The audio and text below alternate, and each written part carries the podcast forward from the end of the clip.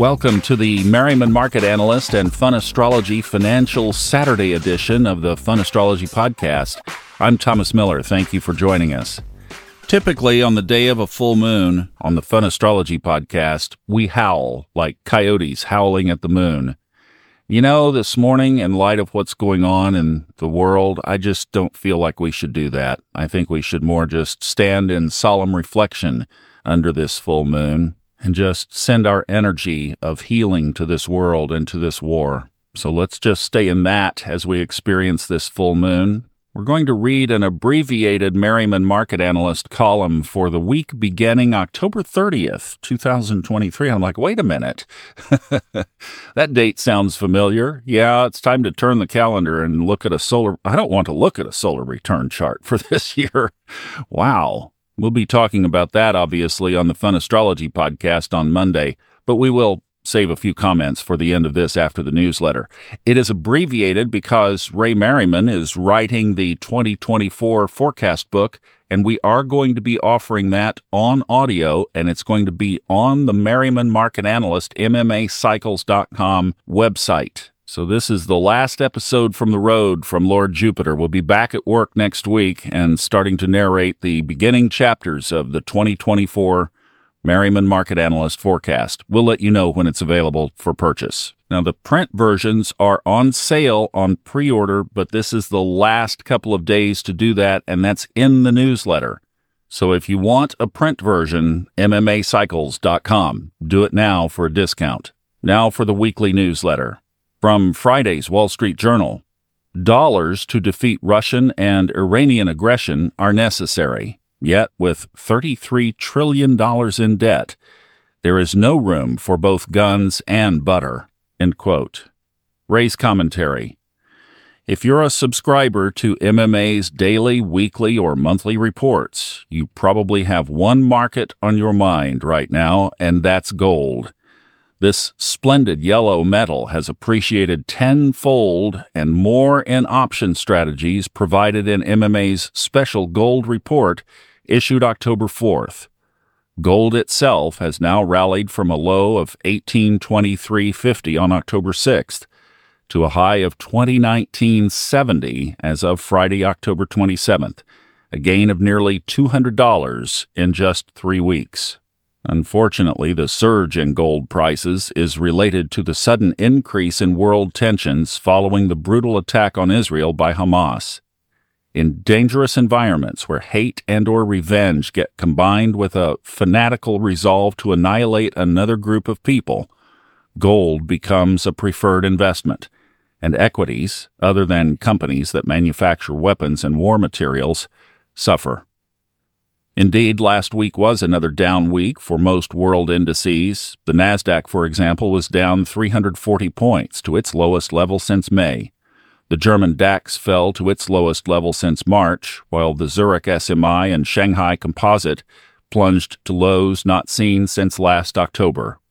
In other markets, Bitcoin soared above 35,000 last week, its highest level since July 2023, and up well over 100% from its four year cycle low in November of 2022, which accompanied the collapse of the FTX exchange and led to Sam Bankman Fried's current legal problems that are at the forefront of this week's financial news. Crude oil, strangely enough, did not benefit from the global turmoil. In fact, on Wednesday, October 25th, it retested its primary cycle low of October 6th at 81.50 it ended the week around 85.50 due to a healthy rally on Friday. Now the short-term geocosmics and longer-term thoughts. A quote from Thursday's Wall Street Journal, Political opposition has become a learned reflex. Whatever you're for, I am against. End of story. End quote. Despite last week's sharp price activity in a variety of markets, the cosmos is just beginning its most intense and dangerous campaigns this week and lasting through November 25th. It begins with the war god Mars in opposition to the expansive and often overconfident Jupiter on Saturday, October 28th. If violence breaks out with Mars in Scorpio, there may be few boundaries to contain it. This is followed by the Sun moving in opposition with Jupiter on Friday, November 3rd, which is more over the top behavior with few controls. The next day, Saturday, October 4th, finds Saturn turning direct. Saturn rules controls, but it also rules loss. So a pause may be reached where parties are allowed to step in and assess the damage, and they don't like what they see. Each one of these is a powerful level 1 geocosmic signature, the strongest and most consistent related to reversals in financial markets. To this list, we can also add heliocentric Mercury, which begins its transit of fiery Sagittarius from October 31st through November 11th. This too correlates with sharp price moves in financial markets, especially gold and currencies. The end of that period reveals yet another combustible geocosmic grouping as the Sun and Mars conjoin in opposition to Uranus, November 11th through 18th. Both the Sun and Mars then square Saturn November 23rd through the 25th. So that's a lot of firepower coming up in November and could very well coincide with important cycle highs and lows in several financial markets. It could also coincide with a turn in the war games, thus making this month the one that offers exciting trading opportunities. Incendiary aspects involving the Sun, Mars, Jupiter, and Uranus, like this, do not only relate to nations and armies at war, they also can affect individuals who have tendencies toward violence, such as the gunman who went on a deadly shooting rampage in Maine last week. Yet there are positive ways to integrate these principles too. They don't have to manifest as violence, hatred, and a crazed desire to alienate others. They can be expressed in acts of adventure, bravery, courage, trying out new things, and pioneering new activities that give one a rush of vigor. This is a period of daring aspects, one in which many may have a sudden yearning to try something new to speculate on a risky venture. In terms of investment and trading, one must know how to channel this energy into well thought out measured risks and not put one's lifestyle at risk by over speculation. Huge profits can be made, but under aspects like these, large losses can also be experienced if one loses control.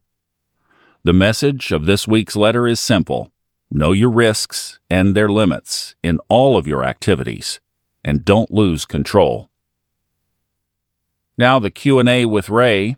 This week's question comes from subscriber Veronic who asks, "Thank you for the YouTube of September 20th, but I don't understand when you talk about gold. You say 1980 when the price of GLD is 190 or 180. So thanks for clarifying." Ray's answer, GLD is the ETF or exchange traded fund of gold that represents about one tenth of the value of gold, one tenth of an ounce, a little bit less for exchange and management fees. There are other ETFs that track the percentage moves in gold prices, like CEF and PHYS. But GLD is the most common, and it's about one tenth of the value of one ounce of gold. Hence, GLD may be trading at 190 where gold itself is quoted at 1900 or more likely closer to 2000 due to those management fees of the ETF. Please don't hesitate to ask other questions as long as they don't involve things like what will the market do last week? That's what we cover in our subscription reports for subscribers. But questions on how to use our reports are always welcomed. Have a great week ahead. And also, I just might mention too that Ray is pretty active on Twitter, so you could subscribe to his Twitter account, Merriman Market Analyst, or at MMA Cycles. And I'm sorry, but I, I just don't call the platform that other weird name. I haven't switched over yet. Probably won't ever. So with that, we'll wrap up this week's newsletter, but I will take just a minute here because Ray nailed so many things on this column about, as you know, I do have a birthday on Monday. And when I was born, we almost had the same aspect, almost. The Sun and Mars and Neptune were all at the same degree. Six of Scorpio. I know, and I was born into a fundamental Christian family, and my mom just did not do Halloween. I mean, that was oh no.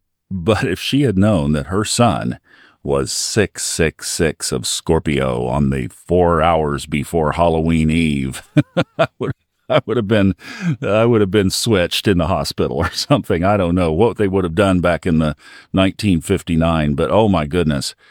This has been an aspect of why I got into astrology. And it's interesting because it is, as Ray says, it's coming up again in November. At least two thirds of it, the Sun and Mars will conjoin. But back then, Neptune was in Scorpio. And understanding this aspect is why I got into astrology. I wanted to know once I started shifting my life and everything changed, it was like, well, okay, I've got to understand this. And I knew it was big but I just didn't have the context of the interpretation. So in my infancy of astrology, I just came up with, well, that's just one energy. That's one big blended energy. They literally, they are 19 minutes apart. So I just came up with the term Marsan tune. It's all one planet. And I know the ancients talk about Cazimis and under the beams and all of that. But let me tell you, just from my experience, and I know that does not an astrology pattern make. But I can tell you that in a very complicated way, these three have intertwined with each other, and in my life have played out where I think maybe they have counterbalanced each other a little bit. Fortunately, by the good graces of destiny and fate, and probably a little bit of choice before we rolled the dice to come down here, that I chose a wonderful family to come into because obviously, with this aspect, there were kids that were born with this on that day that probably didn't make it to a long life. Some probably ended up in prison. And also, thanks to the lords of the sky, there are no hard aspects to that Marsan tune either. But it does absolutely underscore the fact that there are two sides to every coin in astrology.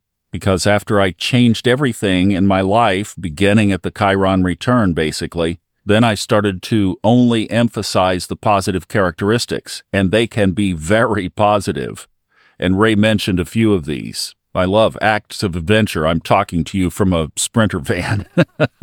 Bravery, courage, trying out new things, pioneering activities that give one a rush of vigor. Trading the markets or the whole risk profile of this is something that never did get out of control for me, thankfully. In fact, I never was tempted by it. The first time I was ever in a casino in Las Vegas was producing a video for a television show that a client had hired me for, and we had to get up at 4:30 in the morning and walk through the casino to where they had a group breakfast for the crew.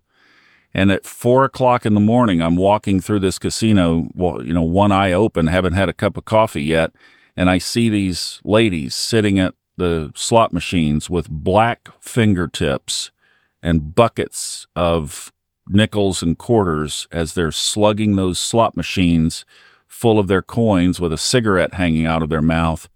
And I looked at that and I thought, oh, uh uh-uh. uh. And I just, something in me said, no, stay away from that. I was in my early to mid 20s. But rolling the dice on the market now, that's one that I will do. And my dad was a stockbroker, so it's also baked in, I guess.